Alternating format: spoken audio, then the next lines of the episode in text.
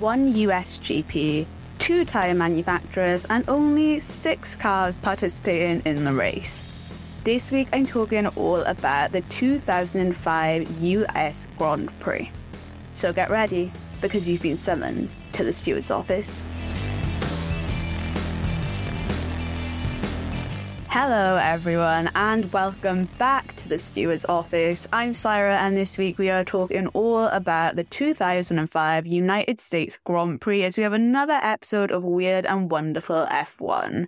There was no Grand Prix this weekend since Formula One took a break between Qatar and what looks like it's going to be a pretty hectic triple header. So we've got COTA, Mexico, and Brazil coming up. COTA and Brazil are both going to end up being sprint race weekends, and we still have battles going on up and down the grid, even though both championships are all wrapped up. So we do have a little bit of a breather before all of that kicks off. So yeah, I am back with another episode of Weird and Wonderful F1, where I have a look at some of the weird and wonderful F1 stories that have gone on, some of the controversies, just really interesting stories in F1 history. These are stories that I have loved learning about either when I first started getting into F1 in 2021 or ones I'm just now discovering, and I hope you guys find them interesting too. But for this week's episode of Weird and Wonderful F1, I ended up picking the 2005 United States Grand Prix. So I ended up picking this topic to cover probably around summertime when I was sorting out my podcast schedule for this half of the year. And the sole reason I ended up picking it was just because we've got COTA coming up next, which is the United States Grand Prix. So I thought, oh, okay, yeah, makes sense for me to do this the weekend beforehand. But I think considering everything that's just happened in Qatar with all of the tyres, this has ended up being way more apt than what I thought it was going to be. And for those of you who know what happened during the 2005 US Grand Prix, you will know why I said that. And for those of you who don't, it was all going to make sense very, very soon. So let's get into it. The 2005 US Grand Prix was the ninth race of the F1 calendar that year, and it was being held at the Indianapolis Motor Speedway. So, some backstory on the 2005 F1 season F1 had brought in a brand new rule, and what it was going to mean was that drivers were only allowed to use one set of tyres for qualifying and another set of tyres for the race. So, unless there was a big safety concern, a driver had to make sure that a single set of tyres could last a full race distance. Now, that is a massive change to what we see these days with F1 races, where we are looking at a minimum of a one stop strategy because drivers have to change their tyres to a different compound during the race. And we saw in Qatar, there were mandated pit stops because of the tyre wear and tyre degradation. So we don't see this happening anymore. Drivers would get penalised because of it.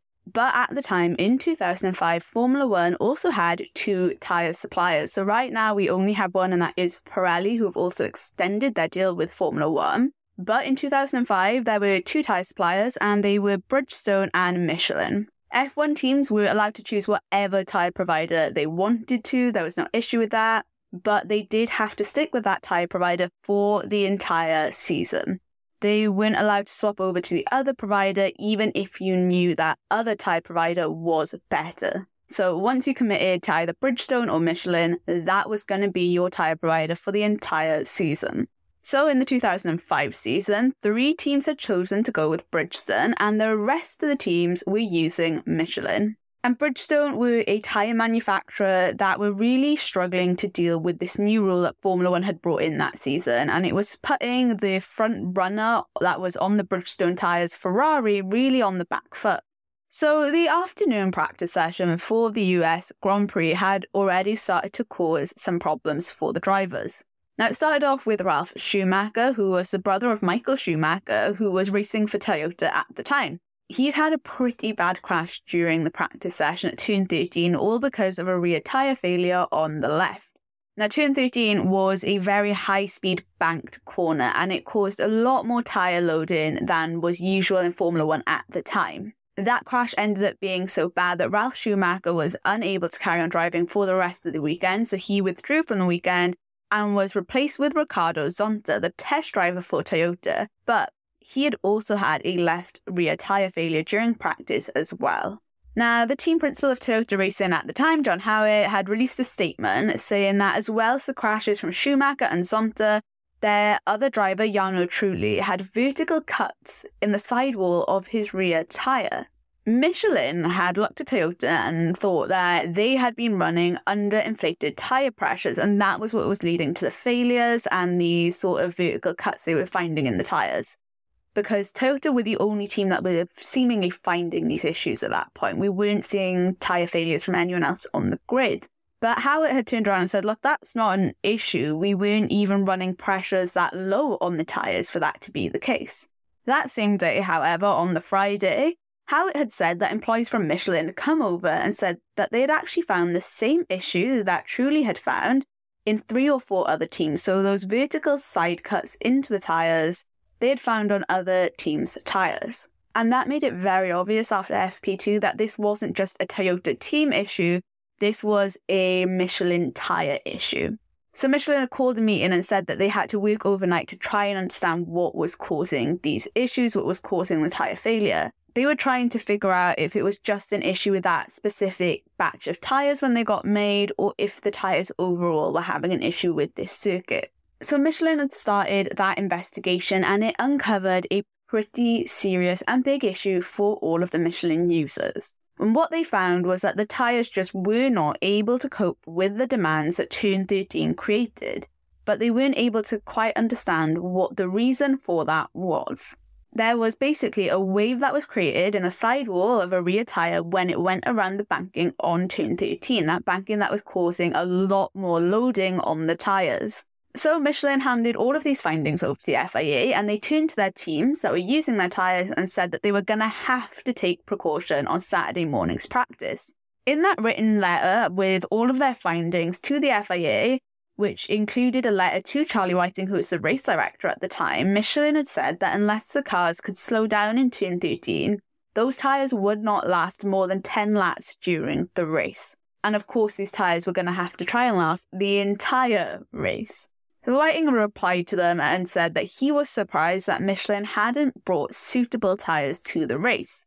He also said that maybe the team should just tell their drivers they could only go a maximum safe speed around turn 13 that maximum safe speed that Michelin had set out.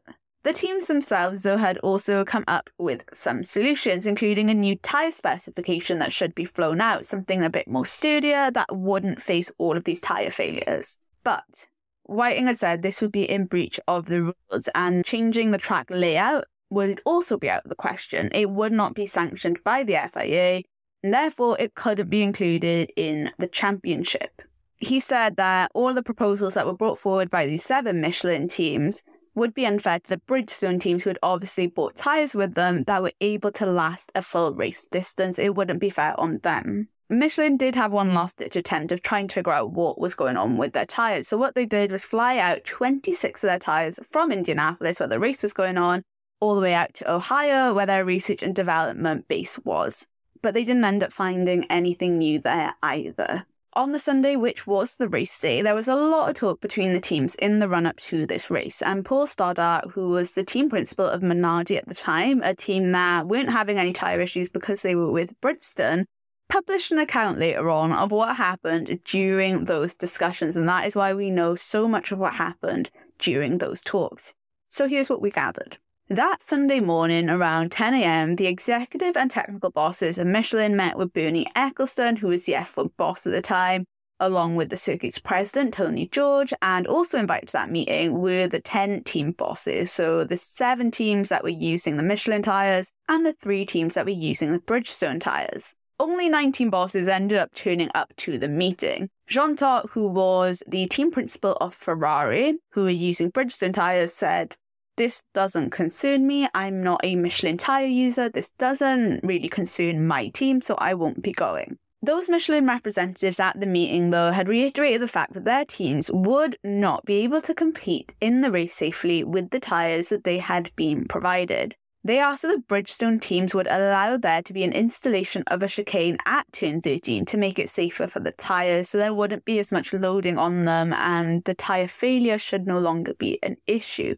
The FIA continued their suggestion of limiting the speed of the cars at that specific turn, and the team's just telling their drivers, look, if you want the tyres to last, you're going to have to slow down. And their other suggestion was that the teams were going to have to pit every 10 laps for a new set of tyres to avoid there being any tyre failure. But the teams rejected those two suggestions because it was going to only be the Michelin teams that would have to be pitting every 10 laps for a new set of tyres. The three Bridgestone teams weren't going to have to do that they would be able to carry on in the race absolutely fine. They wouldn't be losing time out. And so obviously, yeah, the Bridgestone runners were going to end up pretty much winning the race because they weren't having those same issues and having to pit. The teams thought that the best possible solution for this issue would be installing a chicane at turn 13, but the FIA were standing by their decision of not making a single alteration to this circuit. And because Jean Todt hadn't ended up going to this meeting, Bernie Ecclestone had said, Look, I'll go and ask him about there being a chicane at turn 13. And when Ecclestone came back, he said that Todt had refused to agree to the decision of adding a chicane. He said that this wasn't his problem. So he kept saying this. It was a problem for the FIA and for Michelin to sort out. Ferrari weren't going to get involved. It wasn't their issue. But later on, Todt ended up denying that Ecclestone had ever consulted him about there being a chicane. But he did say if he ever got asked about it, he wouldn't have agreed to add in the chicane at chain 13. And then on top of that, whilst Max Mosley, the head of the FIA at the time, wasn't at the Grand Prix, he wasn't at Indianapolis, he did tell the FIA that if there were any attempts to change the circuit, he would just cancel the Grand Prix. The FIA were not going to stand by and let a circuit alteration happen.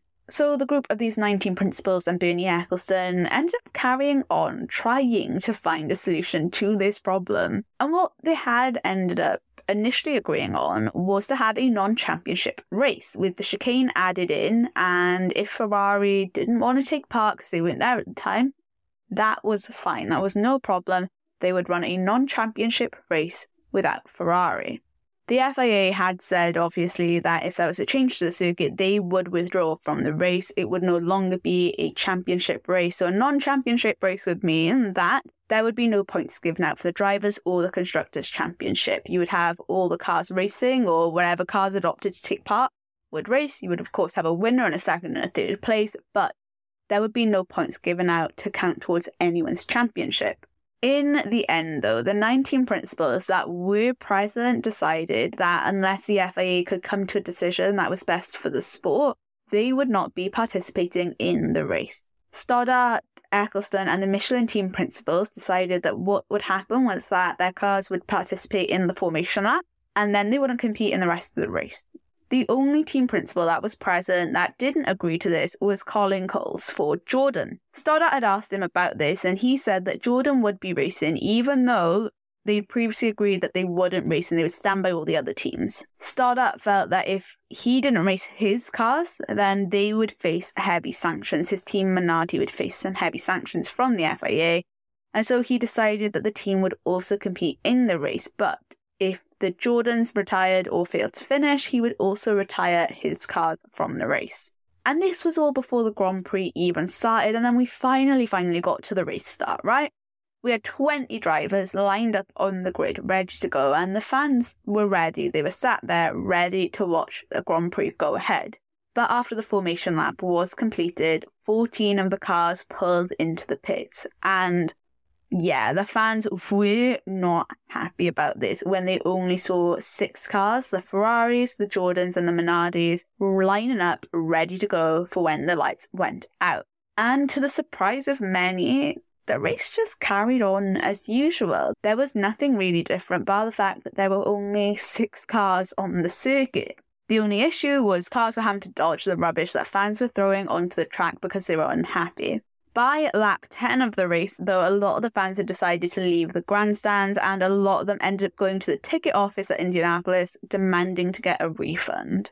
At the podium, when the race finally finished, the Ferrari drivers Michael Schumacher and Rubens Barrichello, who finished in 1 2, quietly accepted their trophies and they just left the podium very, very quickly. On the other hand, the driver for Jordan, Tiago Monteiro, stayed to celebrate his podium. It was his first and ended up being his only podium of his F1 career, and he stuck around to celebrate it. Post race, the Grand Prix ended up being called a farce by the media. Stoddart publicly called out the FIA, saying that they needed to get a grip as it had ruined the battle between Jordan and Minardi for the entire season. There was no point in them trying to battle it out anymore. Between two statements that he released after the race, he said that if Jordan hadn't decided to reverse their decision last minute and decided to go and race, Minardi would not have raced either. He also said that the full blame for what happened lied with Max Mosley for not finding some kind of accommodation for the race and the fans who had paid to watch, and he called for Max Mosley to resign. He understood that, yes, Michelin were also at fault for not bringing tyres that would be able to last for this race, but he laid the full blame at the feet of the FIA and Max Mosley because they could have done something to make the race better for the drivers that were with the Michelin tyres. The next day, which was the Monday, the FIA had published the reasons as to why they refused to either put the chicane in or allow a change to the specification of tyres. They end up saying, look, there are clear rules that have been written, and we can't just change them when a team opts to bring the wrong equipment to a race in terms of adding a chicane to the circuit and making those track alterations, that would have meant that the circuit had been significantly changed without any safety procedures. And that would have meant that they'd have been exposed to significant legal liability if there happened to be any accident because they hadn't actually gone through all the safety checks that were necessary. Now, the seven teams, the Michelin teams who did not take part in the race because of safety reasons, ended up being summoned to a World Motorsport Council meeting for a hearing at the end of June so they could explain why they hadn't taken part in the race. They were all charged with violating Article 151C of the sporting regulations, which refers to acts prejudicial to the interest of competition or motorsport generally. After finding all the teams guilty of this at that World Motorsport Council meeting on the 29th of June, around a month later at the end of July, the World Motorsport Council overturned their decision and they cleared every single team of their charges. Now, apparently, this was because Ron Dennis and Christian Horner had said that the Indiana state law meant that the Michelin teams had no choice but to pull out of the race. If they hadn't, they could have faced criminal charges for knowingly putting others at risk, even if no accident actually occurred. So Michelin ended up doing a couple of things to say sorry to the fans. So they had said they'd compensate the fans who had tickets for that year's Grand Prix and they also purchased 20,000 tickets for the following year's US Grand Prix to be given to the fans who had attended the 2005 race. And that's what happened during the 2005 US Grand Prix. I just hadn't realised how well lined up this was going to be given the circumstances of the Qatar Grand Prix. Honestly, I can't believe it's lined up this well with everything. But yeah, Pirelli and the FIA had come to the decision during the Qatar Grand Prix weekend that it wasn't safe for the drivers to just do however long they wanted to on a set of tyres and that they were only allowed a maximum of 18 laps on a single set of tyres. So, this is still kind of an issue that crops up in Formula One. And I spoke last week about these mandated tyre stints and obviously just the sort of climate the drivers were having to race in in Qatar and why I didn't think that was a good idea. But looking at 2005, I think it's just insane that these teams were then summoned to a World Motorsport Council meeting for not taking part in a race, and that the FIA and these teams couldn't find any kind of middle ground to allow these drivers to race in a safe way that also wouldn't completely hamper their ability to race the fact that all of those seven teams were then charged with Article 151C is just insane to me, and I'm very glad that they got cleared because they were also just doing their legal duty by not letting these cars race. What a wild time, though. I could not imagine what fans who had bought tickets at the time must have been thinking, what people who had tuned in to watch the race. Imagine the 2005 US Grand Prix being your first ever Formula One race. Like that is the very first race that you know, that you remember, that you consciously take in. You flicked over to a channel to watch F1. You thought, oh, you know what? Nothing else to do on a Sunday. I may as well watch. And you see six drivers lined up on the grid. To be honest, as a Formula One fan now, right, if I hadn't been keeping up with the news going on in Formula One, had swapped over just to watch the race and seen six cars, I also would have been very, very confused as to what the heck was going on. But that is another episode of Weird and Wonderful F1. If there are ever any F1 controversies or stories that you would love me to cover and to dive into, please let me know. Comment on my Instagram or my TikTok about any stories that you guys know about or that you're curious about that you might have heard about in passing. The other thing I am hoping to do probably starting next year, so the 2024 season, when I start season two of this podcast, is to look at some legends of F1 and some F1 rivalries. So, not just modern day drivers and rivalries. I'm talking about when F1 began, some of the big, big names in F1 when I talk about legends, about how they came into racing, karting, got into Formula One, if and when they won their world championships, what happened when they retired, that sort of thing. And then, yeah, some of the big rivalries that we've seen throughout the years in Formula One. Would love to go into those as well. But yeah, that's probably going to be in 2024. But once again, if there are specific legends of F1 you want me to talk about, specific rivalries you'd like me to cover, please let me know. I'm over on Instagram and TikTok at stewards underscore office. So just drop me a message or comment on my posts on there, and I will be more than happy to have a look into them and hopefully do episodes on them. I will be back next Tuesday, 9 a.m., for a full debrief of the United States Grand Prix as we head out to the circuit of the Americas. This will be our second United States Grand Prix. We've got three in total this season. It will be a sprint race weekend. There's still so, so much to play for. So, yes, join me back here next Tuesday, 9 a.m. Thank you guys so, so much for listening and diolch yn. Please give this podcast a five star rating if you enjoy it. I really appreciate everyone who listens and who follows me over on Instagram and TikTok. It really does mean the world. And I will see you guys the next time you're summoned to the steward's office.